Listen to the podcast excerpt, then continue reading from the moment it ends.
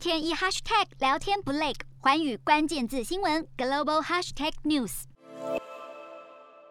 中日双方在视讯会议中同意就东海争议岛屿紧张情势设立官方热线。中国国防部长魏凤和表示，中方将在东海和钓鱼岛问题上坚定维护领土主权和海洋权益，也就亚太地区形势、台湾、南海等议题阐明中国的原则立场。日本防卫大臣岸信夫则对中国海警船在争议的钓鱼台列屿周边海域的活动表达严正关切。会中也提到，台海和平稳定对日本安全至关重要，日本将密切注意台海局势。岸信夫过去曾多次表达挺台言论，曾表态台湾若出事，日本无法置身事外。月初也曾说日本无法只接受中国单方面主张，这回是直接向中国重申台海和平对日本的重要性。关于台海局势，美国也同样密切关注。美国白宫二十七日表示，拜登总统已正式将二零二二会计年度国防授权法案签署为法律。法案中多项条款提到强化美军实力，